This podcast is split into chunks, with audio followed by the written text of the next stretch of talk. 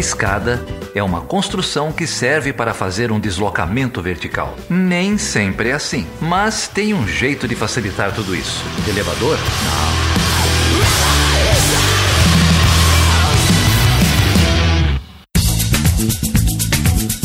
Seja bem-vindo e seja bem-vinda a mais uma edição do Chutando a Escada.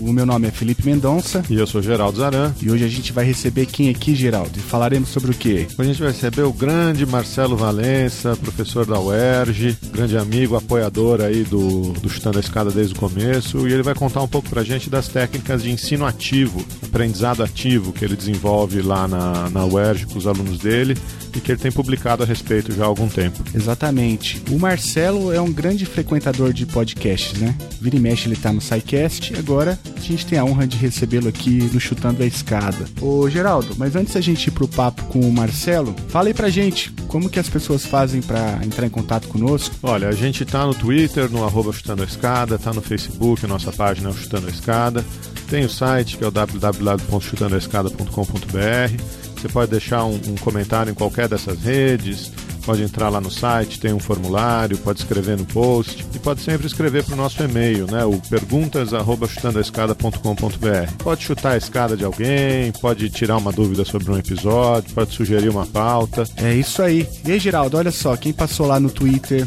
também foi a Larissa Lério. Ela disse o seguinte: Chutando a Escada é maravilhoso, só faltava dar hora complementar pra ficar perfeito.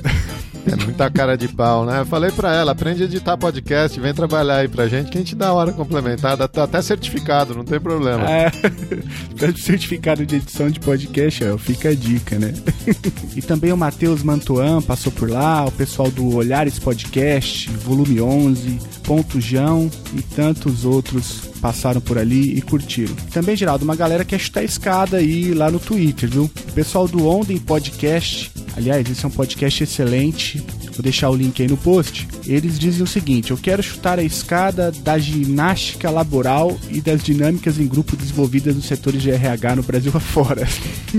e por fim, o Augusto, que é o arroba off Augusto, ele diz o seguinte: Eu quero chutar a escada dos times pró e contra a PEC Cavalo de Troia, que pegaram algo que altera o conceito de início da vida no Brasil e resumiram a proibição do aborto em caso de estupro, tornando o debate emocional e raso. Ah, ele está se referindo aí aos últimos acontecimentos da nossa Câmara dos Deputados. É triste, é triste. Escadas bem chutadas aí. É, pelo Facebook passaram aqui a Marta Nunes e a Alicia Murim, o Leonardo Delkelk, o Camilo Almeida, Cristiano Gomes, Andrés Del Rio, Kaique Alves, tem uma turma boa lá, Padre Blanes, Marcelo Marques, que sempre passa, Catarino Pereira, Marcelo Pellegrino, Bruno Saguese, uma, uma turma boa aí. E lembrando também que vocês podem sempre entrar em contato direto com a gente pelo nosso grupo no Telegram. Sabe qual é o endereço do grupo, Felipe?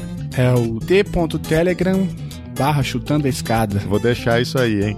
É t.me barra chutando a escada, presta atenção. Ha ha ha.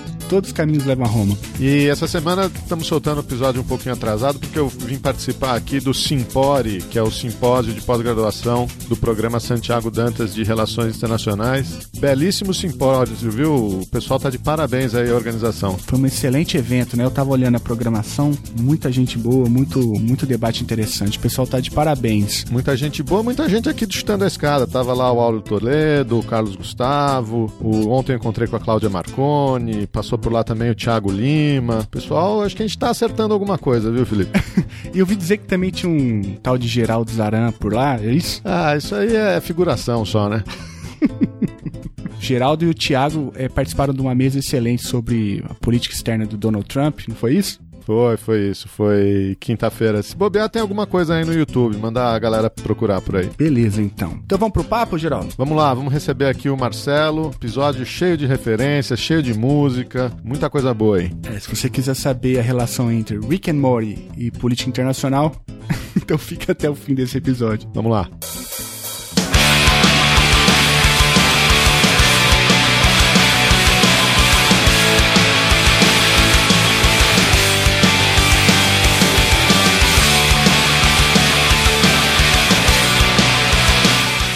Bom, gente, então nós estamos aqui com o professor Marcelo Valença, do Departamento de Relações Internacionais da UERJ. Grande prazer. Marcelo é um dos primeiros apoiadores aí do, do podcast, desde lá do, do começo do, do Chutando a Escada, ajudou a gente bastante com, com a divulgação e a gente estava devendo aqui um, um, episódio com ele. Tudo bem, Marcelo? Prazer ter você aqui. Obrigado, Geraldo. Prazer estar aqui também. Prazer, Felipe, por chamarem para participar. É, desde o começo venho escutando vocês e eu estou bem feliz de, de estar aqui agora falando um pouquinho também. Valeu, Marcelo. Muito obrigado por ter topado essa parada. Você anda frequentando podcasts por aí, né? É um, a gente já tinha assim, se falado no SciCast, no episódio lá sobre a Coreia do Norte. É, o que mais você escuta além do, do SciCast? O que mais eu escuto? Cara, eu escuto. O, o, o SciCast é uma coisa que eu já escutava porque o Fernando, um dos hosts, é meu, é meu ex-orientando da PUC. Foi meu primeiro orientando de graduação. E acabou que foi também da primeira turma que eu dei aula, acabou virando amigo. Mas aqui eu escuto coisa pra caramba. Eu, nacional, eu gosto muito do,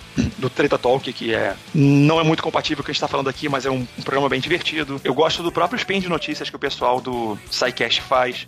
Hum. Tem muita coisa legal aqui acontecendo no podcast em português. Tem, o, tem literalmente português de Portugal, que é o, o Aleixo FM, que eu acho que é fantástico. Também é, é um canal de humor. Mas eu escuto muita coisa que vai desde, sei lá, de ciência, de esporte, até informática e RPG. Acho que meu escopo vai vai nessa linha, né? Aliás, vou fazer um parênteses aqui. O, o primeiro, o Spin de Notícias é um, é um programa diário que o, que o SciCast lançou faz um mês, talvez um pouquinho mais. E no primeiro Spin de Notícias, o, o Fernando Malto, Fencas, é, gravou ou, ou fez, fez uma divulgação de uns artigos é, científicos de relações internacionais, da International Relations e tal, falando é, de exportação de democracia, de, de pacificação de, de, conflito, eu não acreditei que eu estava ouvindo uma discussão daquele nível num, num podcast brasileiro. Olha, que é para dar os parabéns, bater palma. Que coragem, que peito desses caras. Aquele, aquele foi bem bacana. E desde, desde então ele não conseguiu repetir a dose, né? Que o pessoal falou de qualquer coisa menos política, né? Então, né? É, para quem não conhece o Spin de Notícia, então a gente vai deixar o link aí no post para pro feed do SciCast é, e também deixar, vamos deixar também o, no post o, o, o link do episódio lá sobre a Coreia do Norte, onde nós três estávamos.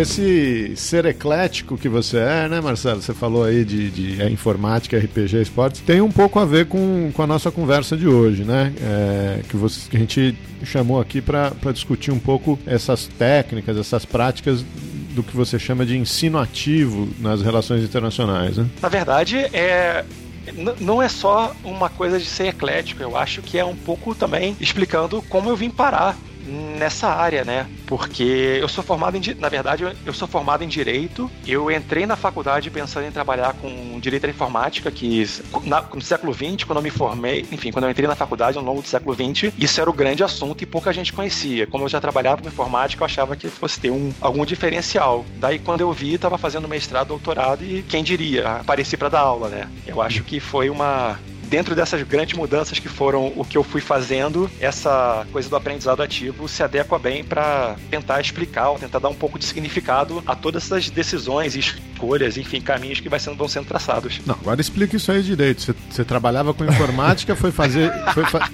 Foi fazer direito para estudar informática? Como é que é isso aí? Cara, assim, vamos lá. É, é aquela coisa, a gente começa logo tentando preservar um pouco a imagem, mostrando um pouco que a gente, com que, enfim, com que o pessoal vai escutar, dando um pouco de, de, de credibilidade. Mas quando eu entrei na faculdade, minha ideia era ser jornalista. Do jornalismo eu passei para o direito, pensando em trabalhar com direito de informática. Até trabalhei um pouquinho com isso. Trabalhei em 2001, 2002. Eu estava trabalhando numa empresa de que prestava prestava que, serviços de valor agregado à telefonia celular, que era uma empresa italiana que estava entrando no Brasil nessa época. E a gente, eu era do jurídico daquela empresa, então a gente patrocinava programas da MTV, patrocinava a festa do solteiro, era uma, enfim, era um, era um grande mundo onde ringtones e, e SMS. Cara, você tá se enrolando cada vez mais, bicho. Patrocinar festa do solteiro. Mas... Esse buraco deve ser bem fundo. Na verdade, o, o, os ouvintes, não, esse buraco é profundíssimo. Você não tem ideia de para onde você vai chegar, porque a empresa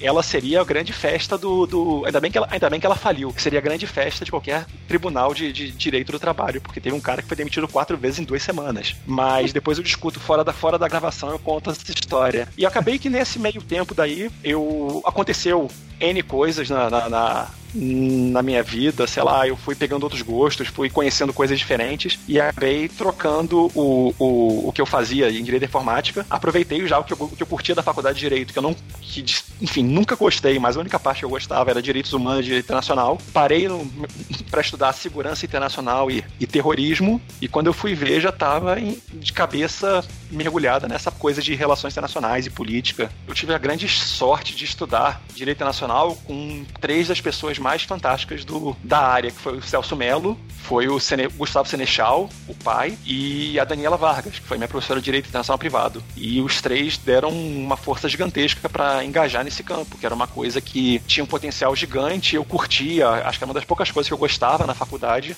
e acabei, quando eu apliquei para o mestrado, foi já na praia de segurança, porque era o que eu estava vendo com eles. Você então tem formação, graduação em Direito e o mestrado você vai então para a área de Relações Internacionais? Quando voltando aquele papo, é coisa mais eclética, então e no meio do meio do caminho houve uma aula e houve uma aula do meio do caminho. Quando eu tive que fazer estágio docente na PUC, na PUC do Rio, eu fui trabalhar com Wagner Camilo, com estudos, com cursos de guerra e paz. Depois até o Geraldo deu um pouco dessa, dessa disciplina. E aí foi a, a, a, a, a grande descoberta do, que, do potencial que dava para trabalhar com guerra e coisas que explodem com molecada de 17 anos.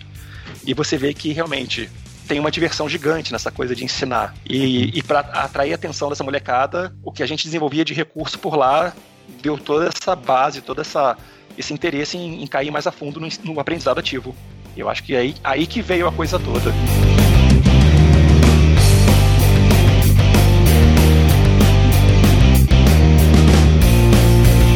Então, uma coisa interessante, a gente já discutiu isso aqui em outro momento, é, se não me engano foi é, no episódio número 23, o que a gente conversou com a, com a Marielle, é, até foi uma observação que ela fez, que os programas de pós-graduação em relações internacionais, outros programas também, outras áreas também, mas especificamente sobre, falando especificamente sobre o, os programas de relações internacionais, eles não, não costumam, né, oferecer um background para o aluno que depois vai ter algum contato com a docência, né? É, é meio que generalizado essa, essa trajetória, né? Você entra no mestrado e de repente você é jogado dentro de uma sala de aula, né?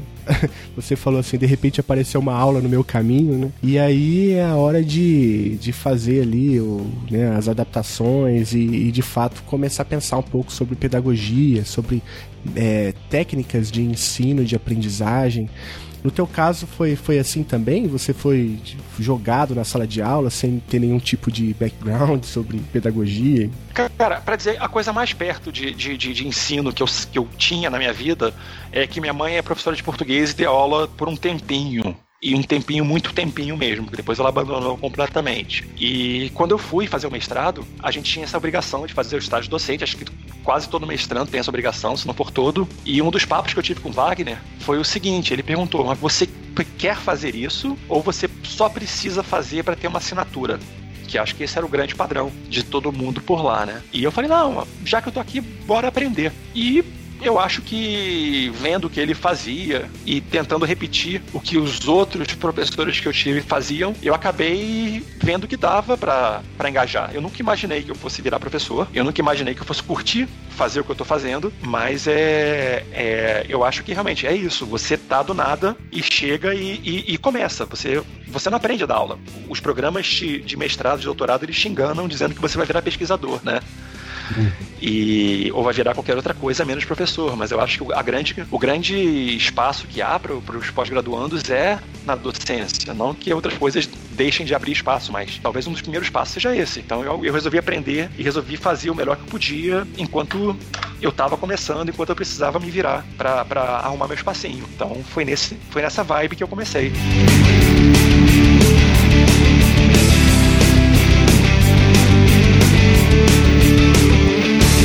Nessa vibe que você chegou então no conceito de é, aprendizado ativo. Até para até contextualizar o, também o ouvinte, é, o Marcelo, junto com a professora Cristina, né, lá da, da, da UNB, é, os dois publicaram um artigo no Meridiano 47 intitulado Contribuições do aprendizado ativo ao estudo das relações internacionais nas universidades brasileiras. Esse é um artigo que está disponível aí na internet, também vamos deixar o link no post. Mas como que surge então essa, essa ideia do aprendizado ativo aplicado às relações internacionais? O, o você perguntando do, do, do, do, do aprendizado, antes desse artigo do Cristina, que saiu agora em 2017, a gente editou um livro que está para sair pela, pela editora da Universidade Estadual da Paraíba, que é um, um, um artigo, uma coletânea de artigos com vários professores do Brasil e de fora falando sobre experiências de ensino ativo. Mas antes ainda em 2011, se não me engano, eu publiquei um artigo na Política Hoje lá da, de Pernambuco sobre a minha experiência como professor de Guerra e Paz, que era a minha tentativa de dar, de mudar um, de dar um pouco de sentido para a molecada que entrava numa graduação e que tinha que aprender de maneira diferente. E muito do que eu fiz por ali veio uma inspiração de um artigo que eu li durante o mestrado de um professor americano que bolou uma playlist para o curso dele. E cada aula o cara fazia, o cara ia fantasiado para dar aula e o cara tocava música durante a aula. Era uma, enfim, eram eventos que depois eu fui conhecer o sujeito e você vê que o cara era realmente realmente uma figura caricata, vamos dizer assim. Até me lembro do artigo, que o artigo que ele publicou sobre isso tinha logo no começo uma citação do Homer Simpson, falando sobre os, rock, sobre os músicos, então que foi uma coisa que foi muito forte. E quando eu fui pra ISA pela primeira vez, eu vi muita gente trabalhando com isso, na, na conferência da ISA, né? Eu vi muita gente trabalhando com essa parte de apresentando trabalhos e, e usando RPG e simulações e, e coisas que estudantes de RI acham a coisa mais normal do mundo, mas para mim, que eu vim do direito, era quase uma uma outra dimensão, né? Então eu acabei estudando um pouco sobre isso, acabei tentando descobrir um pouquinho como as pessoas trabalhavam e como as pessoas aplicavam o aprendizado ativo em sala de aula e acabei me envolvendo cada vez mais com o tema e hoje eu acho que eu acabo até curtindo mais estudar técnicas de, de pedagogia do que sentar e, e, ler um, vamos assim, conteúdo substantivo da minha pesquisa, né? Então conta um pouquinho aí pra gente, quais são essas técnicas que você tomou contato, que você aplica em sala de aula, como? Então, é, é assim, eu acho que é até importante um pouco falar como que isso rodou a partir de, do, do, do meu local de, de trabalho, né? Que comecei, eu trabalhei por algum tempo na PUC do Rio, depois passei pelo IBMEC e agora eu tô na UERJ. Então, eu tinha audiências diferentes em cada uma dessas faculdades e por conta dessas audiências diferentes e períodos diferentes e cursos diferentes, eu percebia que algumas matérias chamavam mais atenção que outras. Então, algumas matérias eu, eu tinha menos trabalho de fazer os alunos se envolverem do que outras. No caso, acho que a matéria que eu mais curto dar e continuo dando, já faz mais de 10 anos que eu, que eu tenho, eu ofereço essa matéria para Calouro, que é Guerra e Paz, era uma matéria para que é muito fácil de trabalhar, porque são temas que estão nos jornais, são temas que o pessoal lê no colégio, tá sempre, enfim, muita gente entra na própria, no próprio curso de RI para estudar um pouco disso, estudar de conflito, ou ver genocídio, coisas explodindo. Então os caras têm um pouco, já têm uma predisposição de gostar. E como que acho que já tá claro um pouco disso, mas vai ficar mais claro ainda. Formalidades não são muito meu forte. O meu curso sempre foi um curso muito mais informal do que meus colegas, especialmente quando na PUC, quando eu tinha pessoas que eram professores fantásticos também dando aula junto comigo, mas eram pessoas mais sérias, mais compenetradas, com um perfil de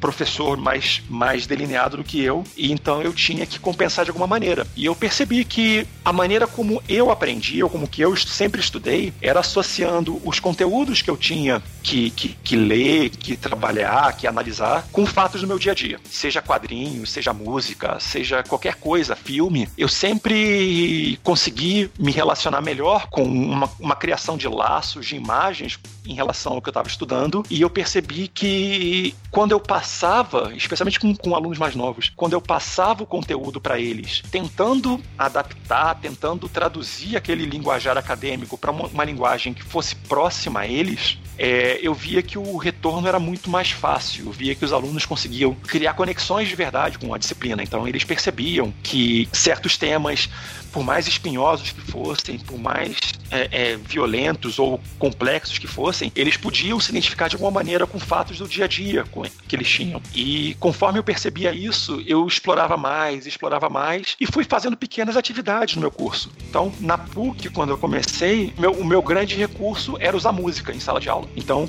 a partir desse, desse IR playlist do, do Michael, eu fui ouvindo o que eu gostava, fui buscando músicas favoritas da casa e fui usando com eles é, é, alguns recursos de, olha só gente, essa música aqui, a letra tem a ver com isso, olha o contexto, olha a, a, a releitura que os caras fizeram de determinado fato histórico e puseram em música, em, em melodia e tal. E eu, eu via que os garotos curtiam. Com o passar do tempo, a, as turmas ficavam mais novas, que a molecada entrando cada vez mais cedo na faculdade, eu ia ficando mais velho e eu percebia que o como eu estagnei no tempo em relação ao que eu escuto, ao que eu vejo, eu não escuto muito mais nada de novo do que eu escutava há alguns anos, eu comecei a tentar explorar outras formas também. E aí eu fui fazendo jogos com eles, eu fui trazendo experiência em sala de aula, fui fazendo pequenas atividades que obrigavam que eles saíssem daquela passividade de ficar olhando o que eu falava. E mesmo se eu tivesse que usar algum recurso audiovisual, não era naquela coisa, ah, eu vou ligar o PowerPoint, o moleque vai desligar o cérebro. Eu tentava sempre fazer, trazer os,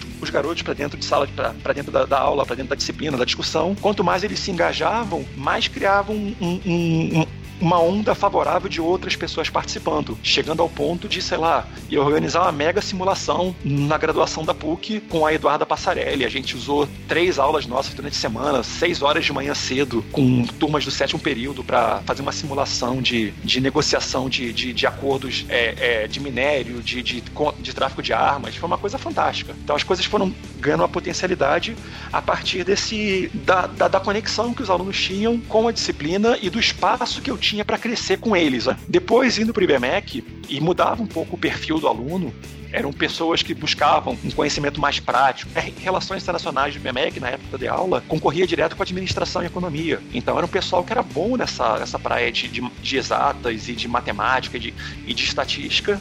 E para fazer eles perceberem que estudar teoria, estudar filosofia, ciência política era, era importante para eles, eu fui trabalhando nessa mesma dimensão. Aí eu no caso, fazia jogos ou fazia pequenas experiências em relação ao processo decisório, à probabilidade de escolhas, a custos e benefícios, usando o, o, a audiência que eu tinha. Não era mais a facilidade de usar cultura popular, mas era buscando o interesse que os garotos tinham e o que eles buscavam, para que servia o conhecimento para eles. E uma vez que eu cheguei na UERJ, e já mudo bastante o padrão, porque nós tínhamos antes alunos de classe média alta, com recursos infinitos que a própria faculdade oferecia, tanto logística logística quanto de, de audiovisual, mesma coisa no BMEC, eu encontrei na UERJ um espaço mais limitado em termos de recurso, mas com uma garotada que era muito mais é, afim, muito mais voltada para aprender e eles queriam tirar cada momento. Então, o aprendizado ativo serviu para superar um pouquinho as limitações estruturais que eu tinha na faculdade. Ah, a sala não tem cadeira suficiente. Beleza, joga as cadeiras para fora, vamos fazer um jogo aqui dentro. Ah, não tem, o quadro não está funcionando. Tudo bem, não precisamos de quadro, bora fazer, bora abrir um espaço, fazer uma, uma simulação. Era sempre alguma coisa que acontecia e se adequava àquele contexto que eu tinha e o que o, eu percebia que os alunos buscavam, né? Então, a coisa foi evoluindo e foi buscando, enfim, me oferecendo e me possibilitando perceber outras, outros recursos, outros mecanismos para desenvolver esses mecanismos de, de, de aprendizado ativo.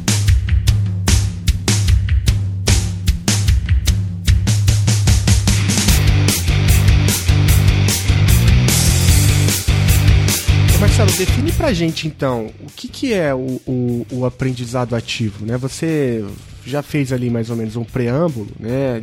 Falou pra gente de algumas experiências que você tem em, sala de aula, né, tentando promover esse engajamento dos alunos, mas o, o, o texto do Meridiano traz uma, algumas definições, algumas características do, do conceito, né? Então, eu queria, antes da gente prosseguir com as experiências, né, é, dar um passo atrás para conceitualizar o, o, o conceito, para a gente entender um pouco melhor o debate que existe em torno dele, principalmente dentro da área de relações internacionais. Eu acho que esse é o grande ganho do, do texto, né? E, e pensei que eu acho que uma coisa nesse sentido poderia ajudar a colocar luz, né, é, sobre esse debate. Então, aprendizado ativo, grosso vão ser estratégias diversas que permitem que o aluno, que o estudante, vamos chamar de estudante, que eu acho que é mais fácil do que, do que aluno, porque não precisa ser só numa sala de aula de universidade, mas de que são estratégias que permitem que o estudante ele se envolva diretamente na produção do conteúdo. Porque quando a gente pensa numa sala de aula, quando a gente pensa num curso, numa faculdade e tal, a, a imagem mais imediata que vem é de um professor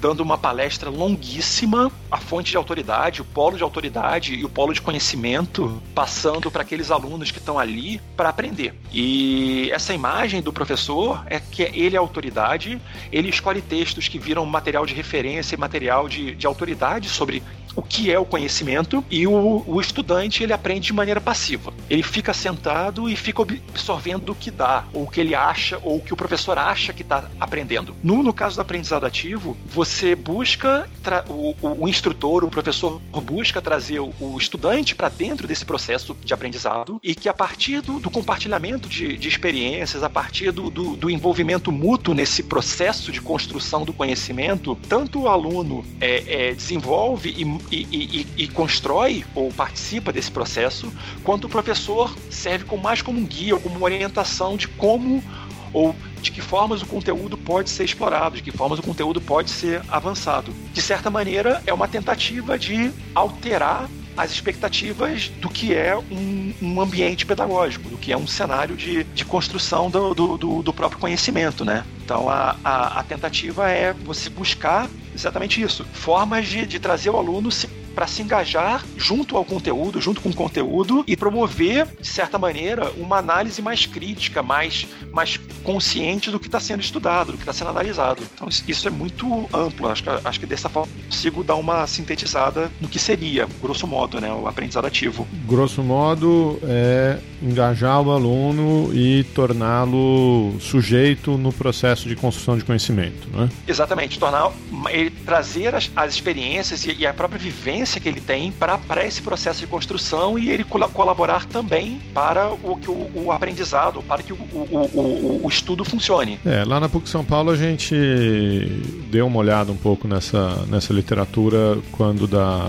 da última reforma curricular do curso, isso já tem quatro anos, a primeira turma está se formando agora, e você tem uma série de estudos é, comprovando isso, né? que quando o aluno tem uma participação ativa dentro de sala de aula, o, a capacidade de retenção de de conhecimento aumenta significativamente, né? É, tem, tem um estudo que fala que se você lê, você aprende, se você ouve, você aprende X%, se você lê, você aprende Y%, se você fala o conteúdo, você aprende mais tanto, se você se envolve de certa maneira com, com fazendo atividade. Então, a ideia é você pegar essas porcentagens ou essas formas de aprender diferente e somar tudo e tentar obter formas mais significativas de aprendizado, né? É, isso foi uma, uma das coisas que motivou a gente lá, na, lá em São Paulo a criar umas disciplinas de oficinas, né? Então, é, essa ideia de você praticar um pouco habilidades, né? É,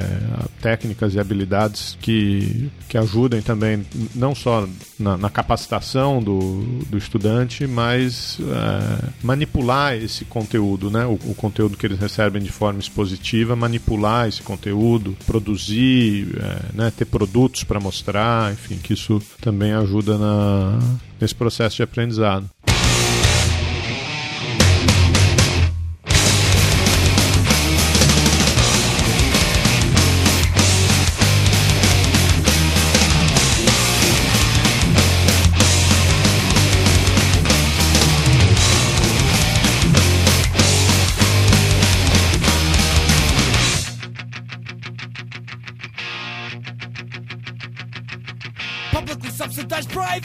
Profitable, the anthem of the aperture puppeteer, untouchable focus, a moment, not in approval. Bury our heads in the barcodes of these neo-colonials. Agora você mencionou aí algumas coisas, né, Marcelo? Você mencionou aí música, jogos, é, imagino que você também trabalha com, com filme, com cultura pop. Conta aí o, o que, que tem de, de coisas interessantes que você faz dentro de sala de aula. Aquelas coisas, o, o Rio de Janeiro ele parece ser uma megalópole, mas ele é uma vila ridiculamente pequena, né? Eu tava no, no bar tomando uma cerveja com, com os amigos, tem, sei lá, uns 15 anos, 10, é, 15 não, uns 10 anos atrás, e que foi quando mais ou menos comecei a dar aula. E um deles falou: Cara, saí com uma menina que é sua aluna. Aí eu falei. Aí eu falei, vamos lá, me explique como chegou essa, essa consideração, né? Não, ela estava falando que ela fazia faculdade de Relações Internacionais e tinha um professor que um belo dia estava dando aula, aí do nada parou, encostou no quadro, botou a mão na cabeça e falou: Cara, tem um episódio dos Simpsons que fala isso. E quando ela falou sobre isso, o, esse amigo falou: Cara, Marcelo, você conhece? Conheço. Então, é, eu acho que muito do meu referencial é cultura popular: desenho animado, música, filmes, piada, é, seriados, tudo funciona muito para mim com base na, na, cultura popular. Daí, a própria ideia de, da playlist, para mim, facilitou muito, porque até hoje eu venho usando. Eu atualizo eventualmente para os cursos que eu dou a playlist. Eu até botei no para esse ano eu botei no, no, no, Spotify a playlist do curso de Guerra e Paz lá da UERJ, que pra, parecia mais fácil do que ficar botando a molecada para achar no YouTube. Então eu comecei usando música. Depois, uma outra coisa que eu comecei a fazer era usar romance em sala de aula. Eu passava livros, passava é, ficção para eles que tinha. Não, não, não, peraí, meu... peraí, peraí. Vamos, vamos desacelerar, vamos desacelerar. Playlist do curso de Guerra e Paz. O que que tem nessa playlist? Então, a playlist do curso Guerra e Paz tem, os, tem apenas os favoritos da casa e músicas de alta qualidade. é, como, como eu falei para vocês, eu, eu, eu, trabalho com o que eu gosto e eu faço, eu, eu ponho para as pessoas escutarem o que muito eu gosto. Muito disclaimer aí, Marcelo. O que, que tem? Tá, tem muito disclaimer. Vamos direto ao ponto. É o que? Bom, bom, bom, bom, bom? É, a, essa minha playlist que está disponível, quem quiser procurar, é só procurar 2017 Estudos da Guerra e da Paz lá no, no, no YouTube. Para cada aula tem um tema. Tá? Cada, cada aula tem uma lógica central, tem um tema, e cada tema tem uma música. Então, por exemplo, a, a primeira aula do meu curso é sempre uma aula de introdução. Eu vou explicar para eles as regras do curso, conceitos básicos, procedimentos e afins. São sempre pequenas coisinhas que todo mundo fala, todo, todo professor fala, mas todo aluno faz questão de esquecer. Um belo dia eu estava escutando bandas que eu gosto, e uma das bandas que eu curto, que é o No Use for a Name, tem uma música chamada Dump Reminders que fala que de uma relação que o, o, o, o, vocalista teve com alguém e que cada coisinha que ele via lembrava o sujeito, o lembrava dessa pessoa. Então eu falei, cara, é isso. Já que eu tô fazendo pequenas referências em sala de aula, vamos botar. E como eu tô trabalhando com uma temática de guerra e de, e, e de paz, é muito fácil buscar. E como que eu, pessoalmente, eu gosto muito de punk rock, eu gosto muito de hardcore, enfim, a essência do, do, do, do do, do, punk rock vai ser o conflito, o conflito social, que é coisa do gênero, é, é muito fácil buscar músicas para essa área. Então você vai ter Tchaikovsky, porque tem que citar o 1812, a abertura, para falar de Clausewitz, mas você vai ter Dropkick, Dropkick Murphys, que é uma banda de Boston, que toca, toca música irlandesa, falando sobre a Primeira Guerra Mundial. Você vai ter o Replicante, que é uma banda punk do Sul, falando sobre corrida espacial. Você vai ter uma série de coisas que, que remetem à, à temática da, da Guerra e Paz. Então, nesse curso, vai ter Propagande, vai ter Replicantes, vai ter The Clash, vai ter Elvis Costello falando sobre paz liberal, vai ter Bad Religion falando sobre guerra nuclear. Eu tenho o, o, o Rand Falando sobre uma, o genocídio em Ruanda, eu tenho Cranberries falando sobre Bósnia, eu tenho Ramones falando sobre Guerra Fria. Tem muita coisa bacana que você pode achar nessa, nessa playlist. E eu tento sempre olhar um pouquinho em volta. Enfim, tem outras bandas também. Quem quiser confere, sabe? Me dá, me dá um joinha ali que eu fico orgulhoso com isso. Então a música sai por ali. Você vê, favoritos da casa, vai ter muito punk, vai ter ska, vai ter um reggaezinho, vai ter Monty Python falando sobre guerra, sobre, sobre conflito. Então tem um pouquinho dessa lógica, enfim, um pouquinho desse meu, meu gosto pessoal, tentando educar meus alunos para uma boa cultura, sabe?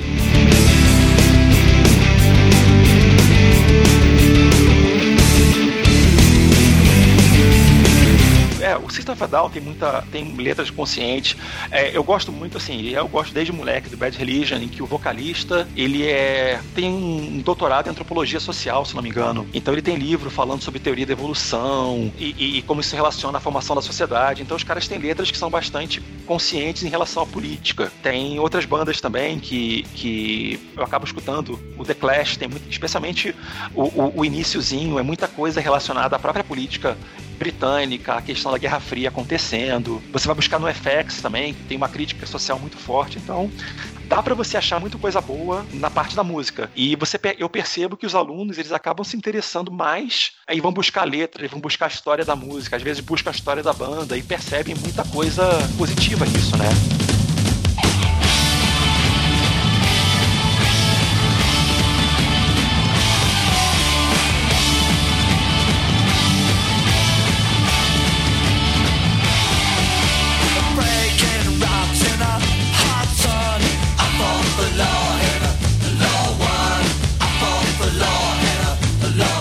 Um, do, um dos grandes teóricos, acho que um dos grandes filósofos da ciência em Henrique é o Colin White, vocês devem conhecer, guitarrista da banda punk London. Pode procurar lá. Ele, ele, ele usava outro nome na banda. O, o próprio, o, o, eu não vou saber pronunciar o sobrenome, mas o próprio Fabiano, que vocês já chegaram a entrevistar, o uhum. Fabiano também foi guitarrista da banda punk gaúcha durante a década de 90. Ele falou, ele falou.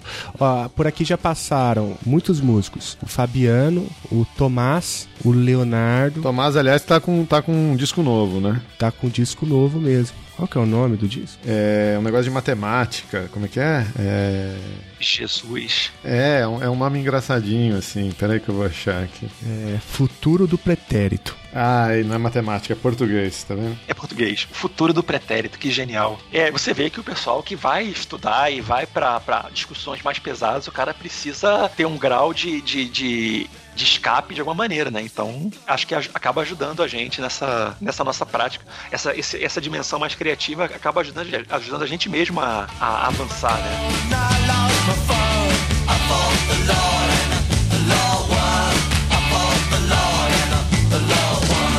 E Ampassan, você falou dos Simpsons, agora o pessoal vai entender por que, que o, seu, o seu link no, no Twitter é Milhouse, né? Pois é, porque, enfim, na, na década de 90, quando eu era um, um, adolescente não, que não estava preocupado com, com os problemas do mundo, eu estava preocupado apenas em lutar contra o sistema. Eu tinha uma banda também, e a banda, e um dos amigos nossos, o, o, o Rafael Eriksen, que é o, o Quindim, ele é produtor de cinema, ele, produ, ele produziu aquele documentário ilegal, ele produz uma série de, de trabalhos. Ele olhou para mim e falou: Cara, tu parece com Milhouse, o personagem dos Simpsons. E, moleque, a banda pegou, a banda virou Milhouse, eu virei o frontman da banda, e Milhouse, Milhouse, Milhouse, e o, o, o nome do Milhouse foi virando Milhouse com M e U. E aí virou hoje, sei lá, 20 anos depois, continua sendo Milhouse.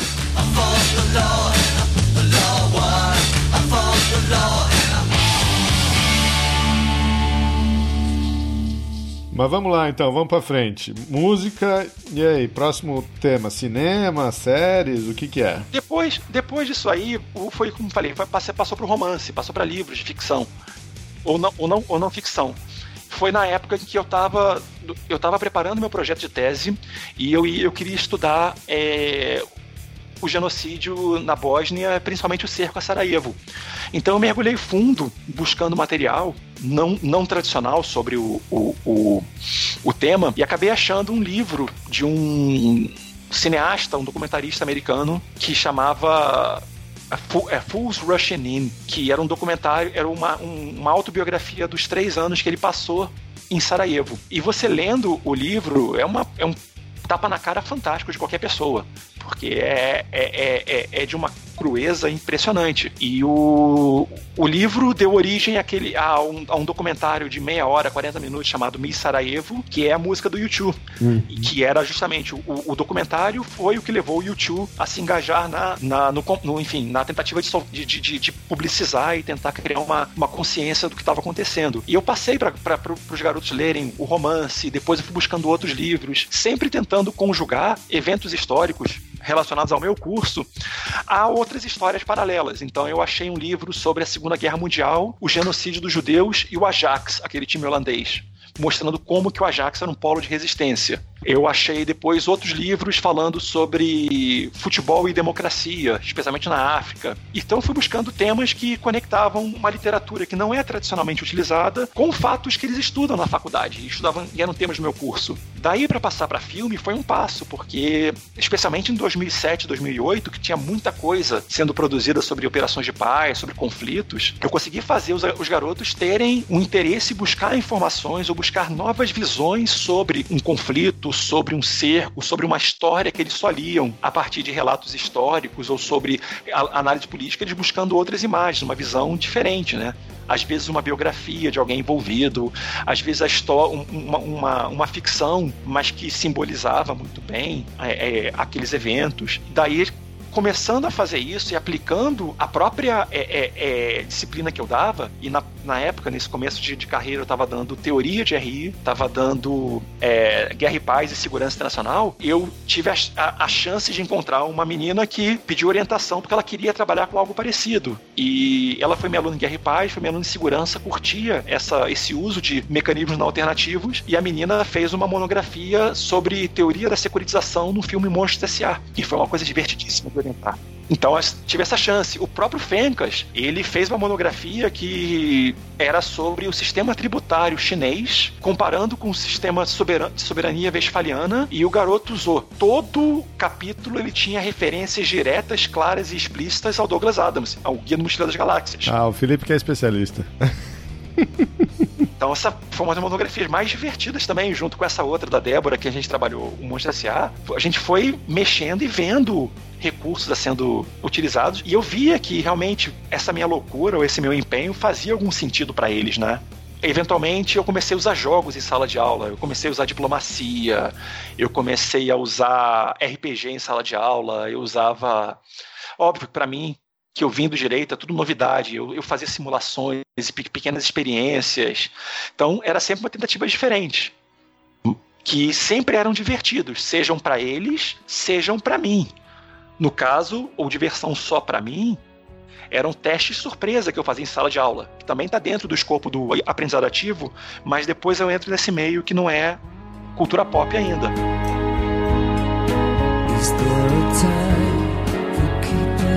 Distance? The time to turn your eyes away.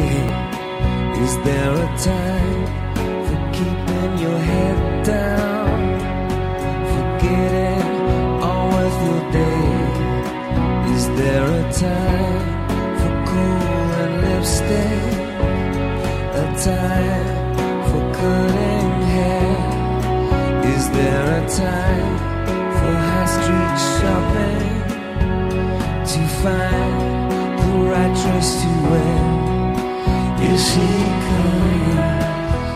Você falou muito de, de músicas, depois é, romances e filmes, séries, esse tipo de coisa. Em algum momento você se deparou com, com a questão uh, dos tipos de visão de mundo que essa literatura promove, né? Porque, por exemplo, uma das críticas mais recorrentes na área é que a gente, e aí eu digo a gente é, com, com, meia culpa próprio, né? Mas é, a gente acaba reproduzindo é, visões de mundo ocidentais, muitas vezes norte-americanas, é, recontando uma, uma versão da história, né? Que às vezes não é tão crítica, ou, ou escolhe vencedores e perdedores, esse tipo de coisa. É, e tem impactos, enfim, até no, no, nosso dia a dia cotidiano, na maneira como a gente considera os assuntos, né? Ou, estrutura as perguntas, né? o famoso framing né? das, das coisas. Você chegou a, a confrontar uh, esse tipo de questão, né?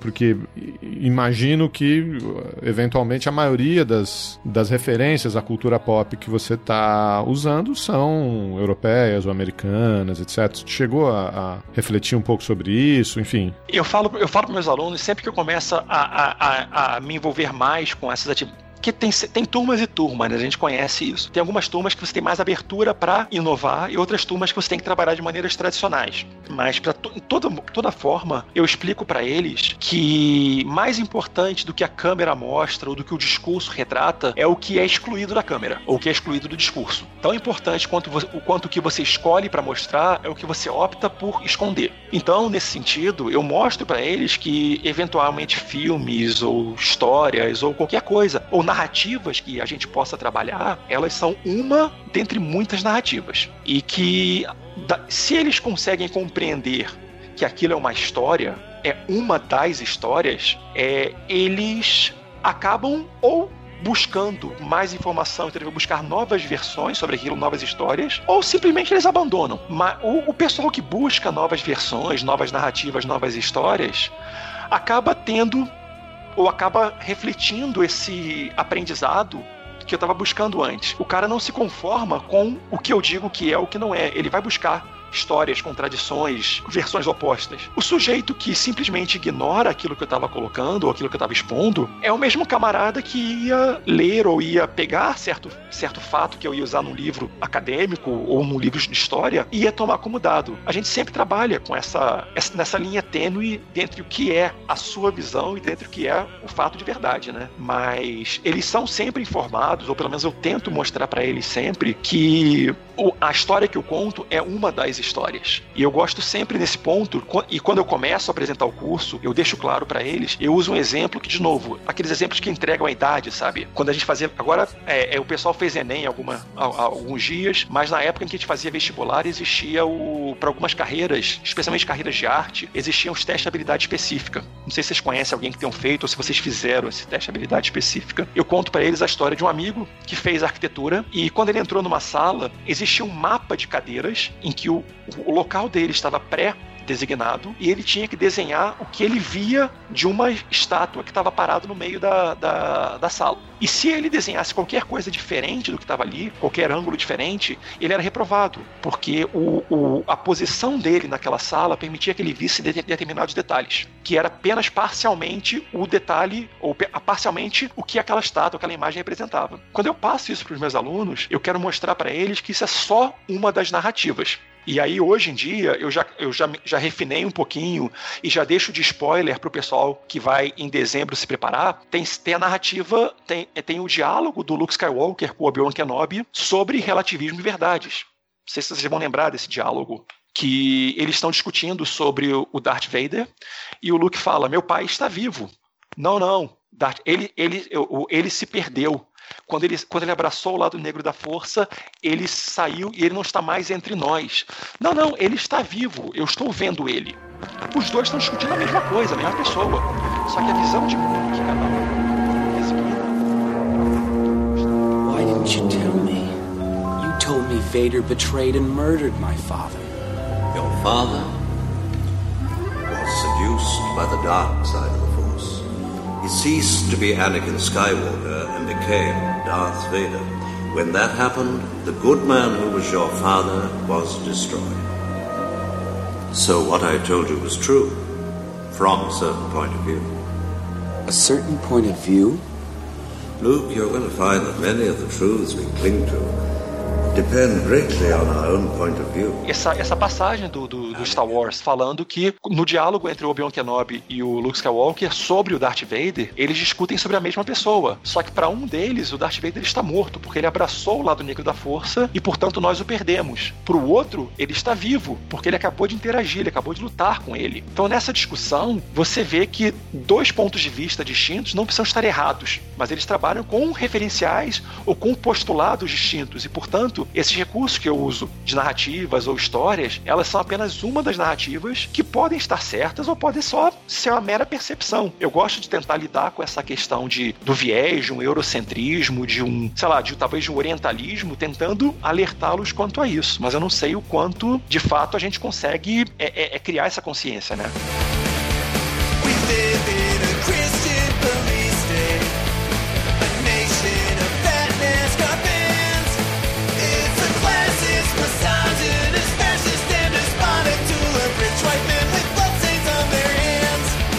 Você falou aí de muitos exemplos, né? É, do cinema, da música, dos jogos, da literatura.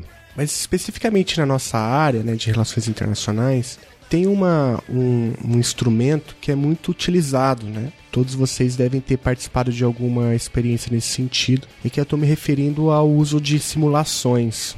Né? Então, muitas universidades fazem, é, tem grandes encontros nacionais né, para é, simular algum, alguma situação dentro do Conselho de Segurança da ONU, algum comitê, alguma coisa assim.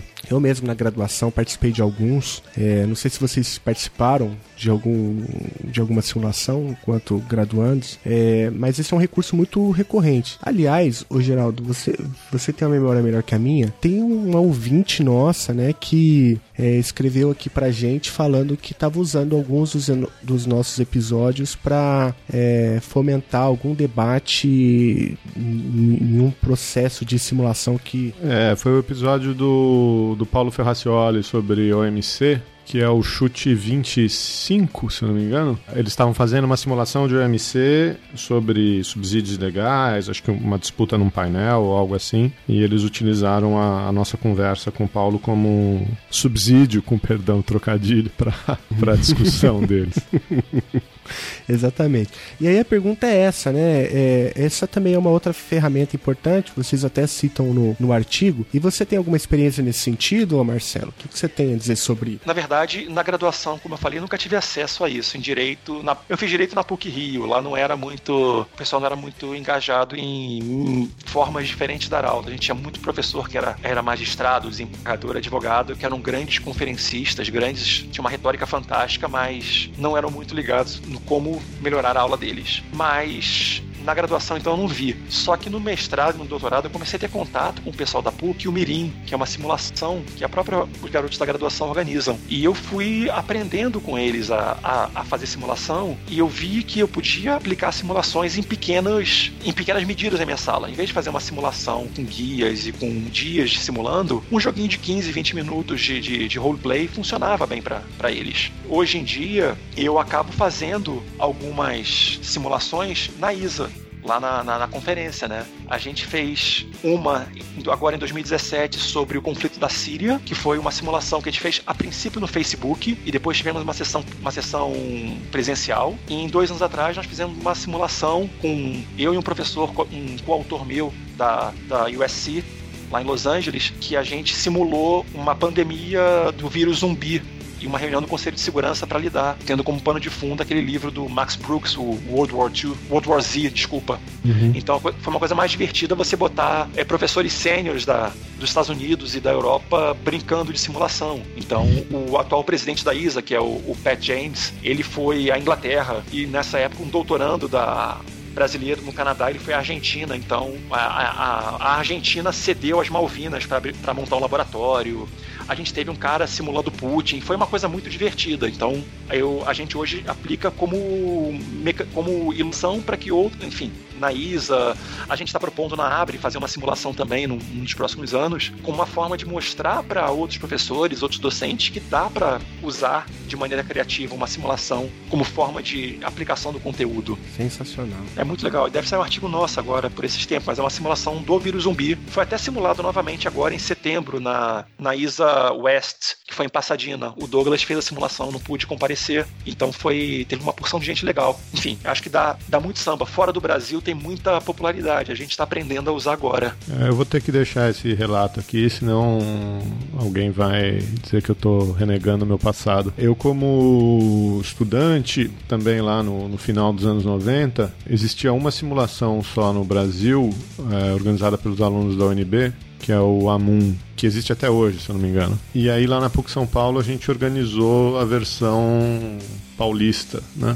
Que era o, que era o MONO, o modelo da Organização das Nações Unidas. É, eu, eu, eu, não comecei o projeto, eu peguei o projeto já no seu segundo ou terceiro ano. E aí por alguns anos uh, o cenário era esse. O AMUN acontecia na UNB sempre em junho, julho, e era uma simulação feita em inglês, e o modelo da PUC São Paulo acontecia em dezembro, e era uma simulação feita em português. E a gente trouxe bastante gente do Brasil inteiro para São Paulo, é, 400, 500 pessoas uh, do Brasil inteiro para passar uma, uma semana, três, quatro dias, uh, simulando os mais diversos comitês da, das Nações Unidas, da Organização Mundial do Comércio, uh, entre outros. E daí, um pouco dessa época, do começo dos anos 2000, que deu esse crescimento de modelos que o, o pessoal que fazia os modelos universitários começou a aplicar os modelos para ensino médio. Então,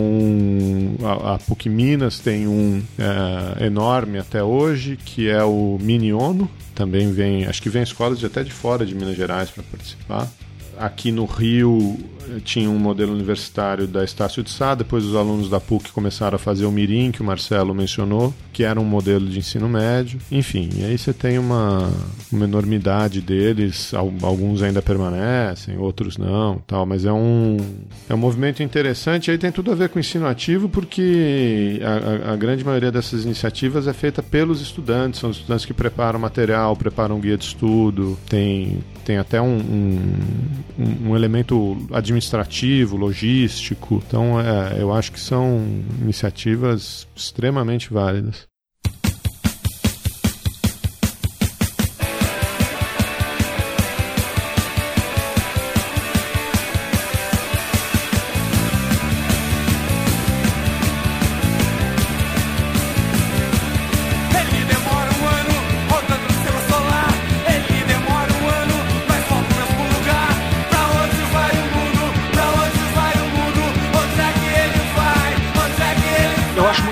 Mas eu acho também importante a gente mencionar, e eventualmente a gente pode inserir na nossa discussão, que o ensino ativo ele não precisa ter essa dimensão grandiosa ou sequer precisa ter esse trabalho todo de você buscar temas, inovar ou trazer referências externas. Eu acho que o espaço que existe para você aplicar o ensino ativo, o aprendizado ativo, ele é bastante rico. E vocês, vocês mencionaram o, o cast que teve o Ferracioli. O Ferracioli, eu, eu convidei a ele uma vez e convidei a, Car a Carolina Tabuada, que foi minha aluna, foi me orientando também, para dar uma palestra, para os dois darem uma experiência deles em num curso de organizações internacionais que eu ofereci na UERJ. E como o Ferracioli é o grande mestre supremo da OMC, conhece tudo e todos no mundo, e ele tinha essa, essa, esse contato com, com fóruns de decisão e tinha casos para contar, e como bom mineiro ele é ótimo em contar caso, eu levei ele para a sala de aula e instruí os alunos a tentarem não olhar aquela aula que ele ia dar como sendo uma aula expositiva, mas tentar engajar ali como se fosse uma discussão, como se fosse uma conversa com outra pessoa. E nesse ponto,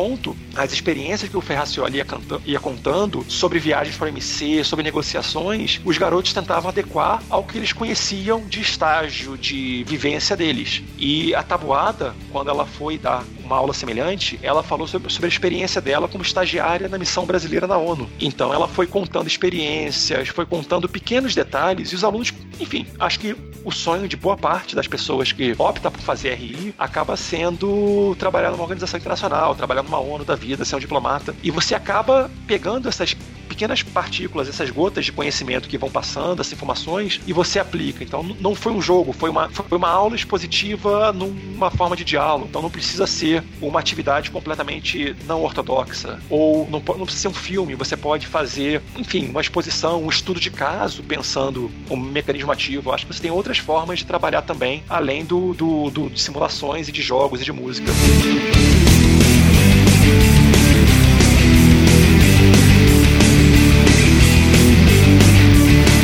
Até, sem querer fazer um jabá, mas fazendo o jabá do livro que, tá, que está por vir, eu estou editando com a Cristina Inoue de Brasília um livro que tem pessoas como Letícia Pinheiro, tem a, o Gustavo Carvalho, que é um doutor de, de em, em ciência política do, no Canadá, que trabalhou com videogame. A, a, Letícia fez, por muito tempo, ofereceu um curso de, de arte e estética nas RIs, na PUC Rio. Eu tenho um, um contato nos Estados Unidos, a Carolyn Shaw, que ela trabalha com Facebook como forma de, de, de integração cultural entre alunos diferentes diferentes locais do mundo. Ela monta grupos com alunos de outras faculdades. Ela está baseada em, no Kansas, então ela pega módulos e faz com brasileiros, argentinos, gregos, israelenses para trabalhar valores, o que certos conceitos representam para essas culturas. E a partir daí engaja a discussão. Eu acho que tem muito mais do que meramente jogos e, e, e diversão. Você pode fazer usar mecanismos no nosso dia a dia para aplicar o aprendizado ativo. Isso pode ser bem legal para trabalhar.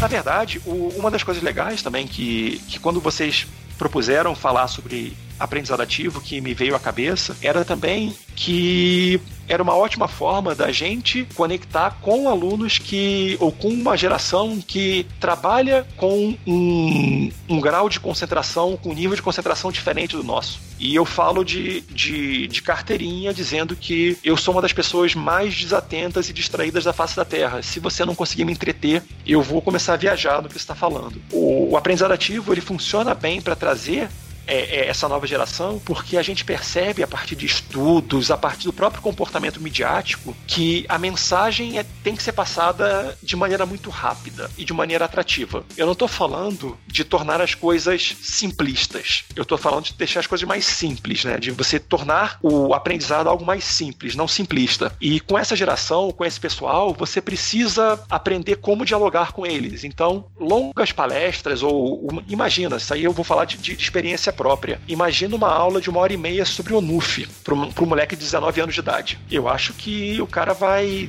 depois de 15 minutos, ele vai começar a olhar para o teto e perguntar qual é o sentido da vida, né? Vamos ver televisão. O, só para traduzir aqui, Nicolas Onuf é considerado um dos pais da teoria construtivista nas relações internacionais. É um dos autores que assumidamente tem uma escrita muito difícil. Ele assume isso e não faz nada, nunca fez nada para facilitar a vida dos leitores. Então, imagina uma coisa dessa. E fazendo óbvio que eu tinha que fazer alguma referência à cultura popular nessas horas, né? Tem um desenho que é fantástico chamado Rick and Morty. Não sei se vocês tiveram a chance de ver. Se vocês não viram, vejam. É uma das ah, coisas mais fanático. Já, já assisti todos. Muito bom, caros.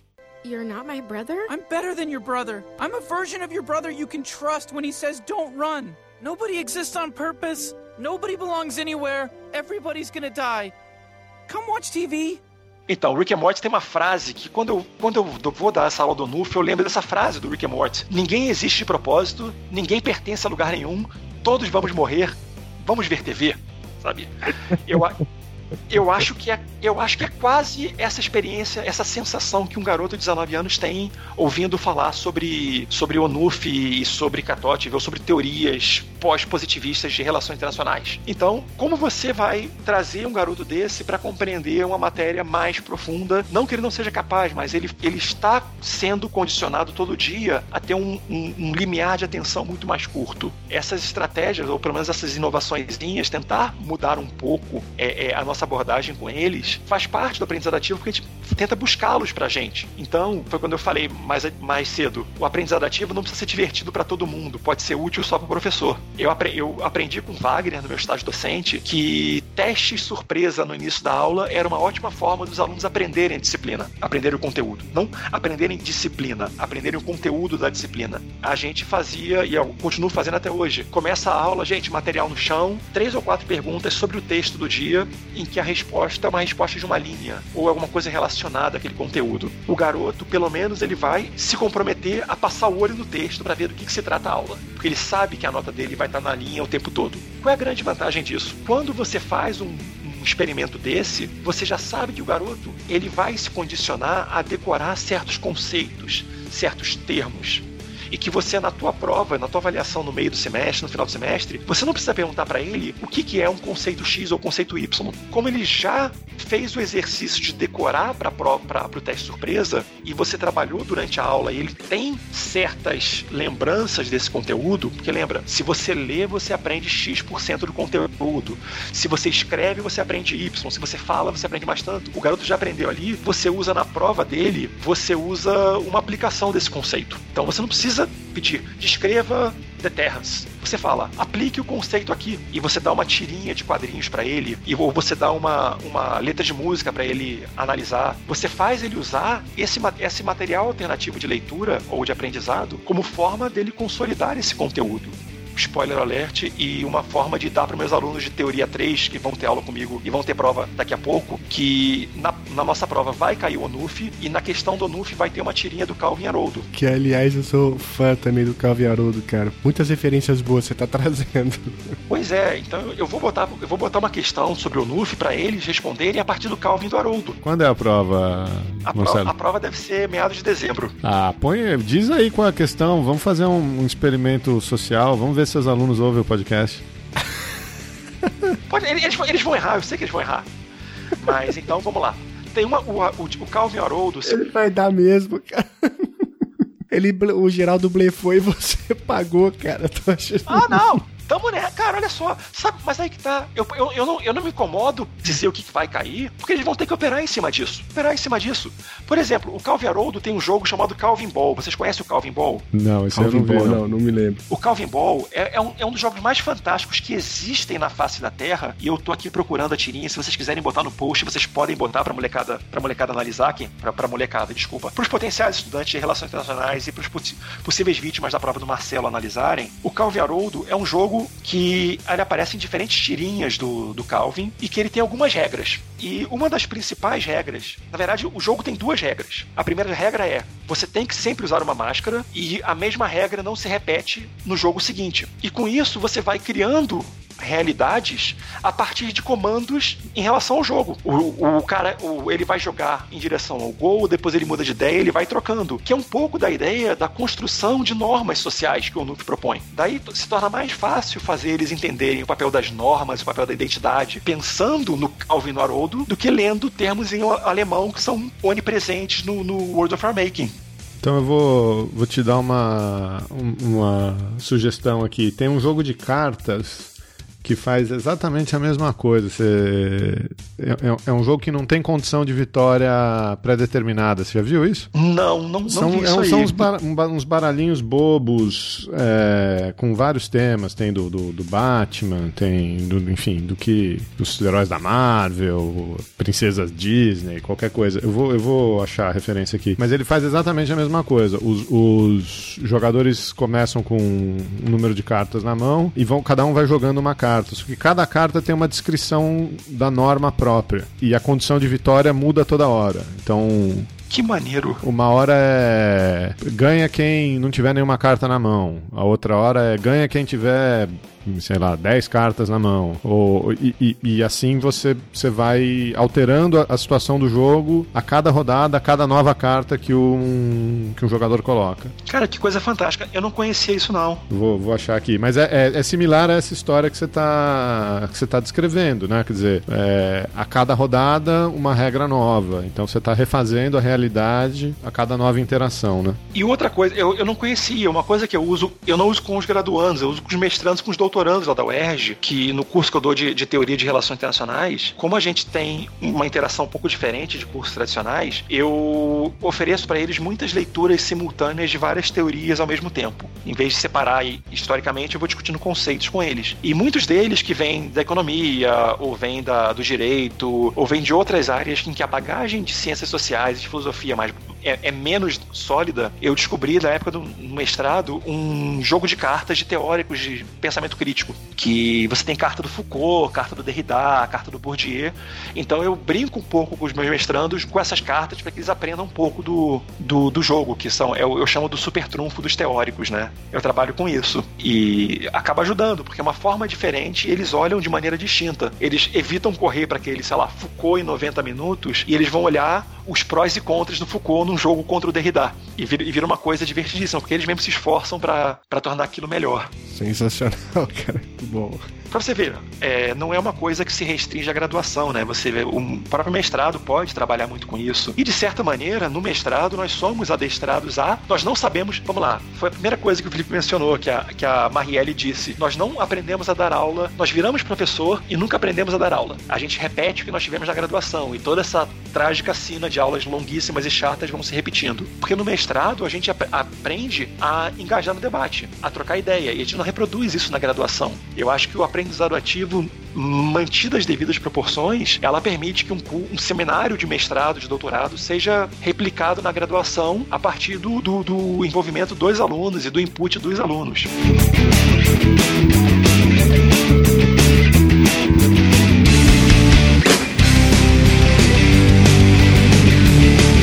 coisa que a gente tem que tirar dessa conversa toda é a nossa necessidade como educadores, né, para além de professores de relações internacionais, pesquisadores, mas de educadores de se engajar cada vez mais com, com os estudantes, buscar métodos alternativos de, de ensino, de aprendizado e, e uma atualização constante, né? acaba tirando a gente da, da, tirando o educador de uma, de uma zona de conforto, de uma situação passiva também muitas vezes, né? Né? Para tentar enfrentar esses os desafios contemporâneos, né? Você falou da, das, das novas gerações, da tensão, do, do, da, da, ausência de, de, foco, de concentração e tal. É, acho que são, são elementos muito importantes aí para a gente quebrar certas barreiras, certos estereótipos da, da vida acadêmica, da pesquisa acadêmica, da capacidade de, de aprendizado, sem perder a, a capacidade crítica, a capacidade analítica, né? Também foi o que você mencionou, né? É, é, simplificar, não é ser simplista, né? Eu acho que a melhor coisa pro, pro pós-graduando, pro doutorando, pro, pro professor início de carreira que ele tem para tirar desse papo todo também é pensar no seguinte: lembra da tua faculdade, lembra das tuas aulas no colégio. Qual foi a coisa mais chata que você viu? Você gostaria de ser identificado como esse cara chato 15, 20 anos depois? eu tenho, eu, eu, tenho o exemplo que eu uso em sala de aula, quando eu preciso, ou quando eu vou dar seminário sobre aprendizado ativo, eu falo de um professor de processo penal que eu tive na faculdade, que sem citar nomes, eu tava. O cara começou a falar de juizado especial criminal. Eu nunca ouvi nada mais chato do que aquilo. E ele começou a falar. E, ele, eu, o movi, meu movimento foi olhar para baixo. Eu olhei pro meu sapato, que eu ia pro estágio depois. Advogado tem que usar sapato, né? Aí virei pra minha mulher, que era minha namorada na época. Aí virei assim: Você sabe por que o símbolo do Mr. Cat é um pato? Aí ela, ela concentrada, porque ela, ela curtia direito penal. Aí ela olha para mim: o que, você está falando? Não, eu tô pensando aqui. Você sabe por que o símbolo do Mr. Cat é um pato? A ela. Não, é porque eles vendem sapato, não é sagato. Aí ela olhou com aquele cara de desprezo. Nessa hora eu pensei, dancei, meu namoro acabou, mas tá durando até hoje, sabe? A gente fez nove anos de casado agora há, há, há algumas semanas. E aí ela assim, como você chegou nesse ponto? Eu falei, esse cara é muito chato. Então, a, a minha referência do que eu não quero ser é esse cara. Cara que, que corre risco de arruinar relacionamentos. Entendi. Você vê só, assim, imagina. Olha o grau de abstração que alguém tem que ter para imaginar isso daí. então, de fato, era o fundo do poço. Então, o, o, o, eu acho que a melhor coisa que nós podemos fazer é tentar não ser esse cara chato que nós tivemos sempre. E nós, nós, enfim, todo mundo, mesmo que você não tenha tido um treinamento formal, você consegue fazer um negócio diferente. Você consegue gastar 10 minutos do seu dia pensando numa, numa atividade, numa proposta, num, ca... num estudo de caso que a gente faz o tempo todo na nossa pesquisa, como forma de, de, de engajar no, no, numa reflexão diferente. E eu acho que esses exercícios são fundamentais para mudar essa imagem que a gente tem de que aula é chata, aula é expositiva, você vai para lá para absorver que nem uma esponja. Outros cursos, de medicina, engenharia, eles têm um aprendizado ativo o tempo todo. Os caras têm simulação de atendimento, os caras têm jogos, o cara tem um monte de coisa que, que faz faz parte do dia a dia deles, porque a gente não pode fazer isso também. Não é tão complicado. Eu acho que a gente podia tentar botar um pouco dessa. Como nós podemos tornar nossas aulas menos chatas ou mais produtivas. Como nós podemos fazer com que os alunos lembrem do que eles realmente aprenderam, né? E não joguem fora da caixinha depois que o curso acaba. Esse é o desafio, né? E ao mesmo tempo lembra qual foi o melhor professor que você teve na tua, na tua faculdade, no teu colégio. Provavelmente foi o cara que fez alguma coisa diferente. Então, uhum. eu acho que é, é um pouquinho essa lógica, sabe? Você não precisa ter um saber exatamente como funciona, mas você pode dar um mecanismo diferente. A gente falou de um monte de gente aí, um monte de, um monte de formas. Você vê, pequenas, pequenas parcelinhas de, de, de ação mudam muito a maneira como que o aluno lida com a sua disciplina, né?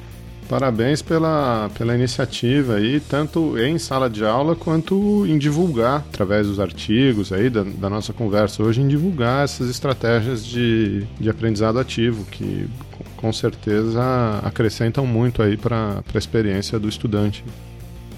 É, e eu acho assim, quem, quem tiver ouvindo a gente e tiver mais interesse em olhar para para como está sendo aplicado aqui, é, tanto a Abre quanto a BCP, eles têm áreas de, de, que trabalham com isso. Então você pode se engajar. E se você olha para um pouquinho para fora, a, a, eu esqueci o nome da, da Associação Argentina, que também tem é, de ciência política, tem uma área de educação. A, a ISA nos Estados Unidos tem uma seção fantástica de, de, de Active Learning que é mais do que receptiva. As pessoas são é um outro clima, enfim. E aí eu vendendo vendendo peixe. As reuniões são tão divertidas que até café da manhã a gente oferece. Sabe? Então você vai vai, você aprende, você faz amigos, você come de graça. É uma coisa que você não esquece nunca mais.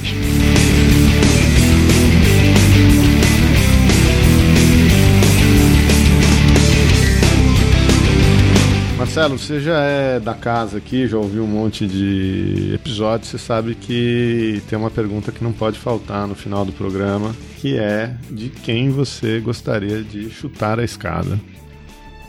Eu juro, eu nem tava lá. A não foi minha, foi dela.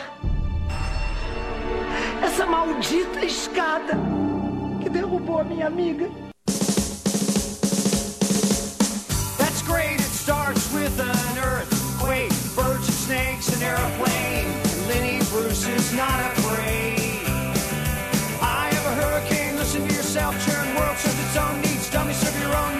Quem eu gostaria de chutar a escada? Eu acho que eu vou, eu vou, eu vou chutar uma escada muito consciente, temática nossa. Eu vou chutar a escada desse nosso professor de direito, de processo penal, processo penal 1, que me fez ter a grande brilhantismo sobre o, o- a marca de sapatos renomada. E acho que é o cara que eu gostaria de chu- chutar o sapato com mais força nesse momento, sendo temático, porque acaba estimulando a gente. Tá bem chutado então, hein, cara. Que beleza. hein? Tá bom.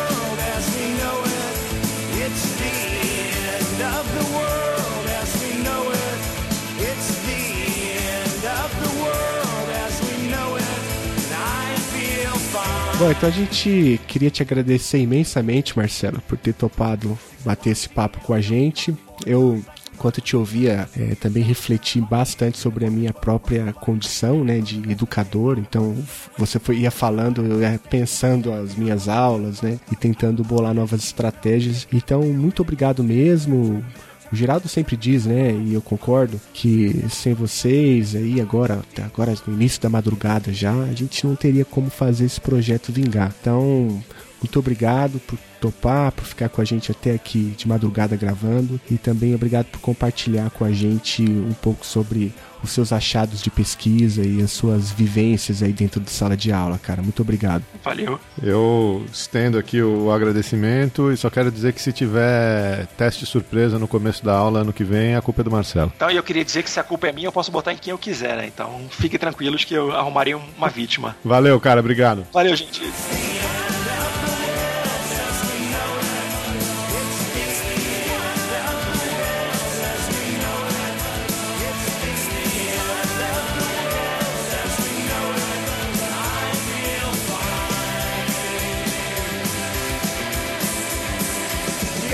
Olha, só pra constar, ah, só pra constar depois, se vocês forem procurar Milhouse Rio de Janeiro no, no, no, no Google, existe uma outra banda que foi criada depois da gente. Puta merda. Você acabou de descobrir isso? Acabei de descobrir, joguei no Google agora pra ver se achava foto pra, só pra aquela coisa. Ele acabou de descobrir também que, que eram todos os mesmos músicos, menos ele, o Geraldo.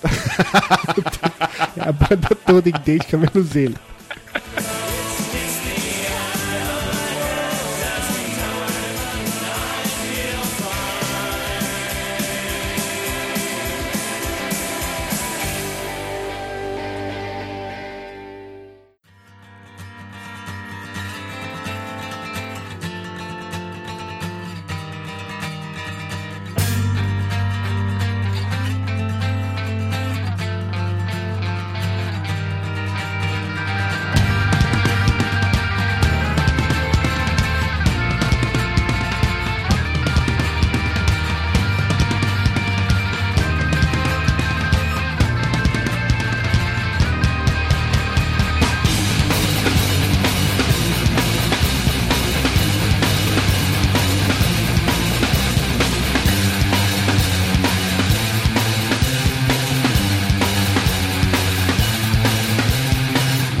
Excelente. Olha só, é, eu, eu recebi uma, uma informação aqui, um parênteses, né? Eu recebi um convite para participar de uma banca de monografia. Olha o título do, do trabalho: O Genocídio Armênio e a banda System of a Down.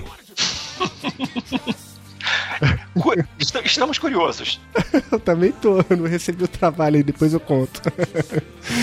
Mas, enfim, fecha parênteses. Angels deserve to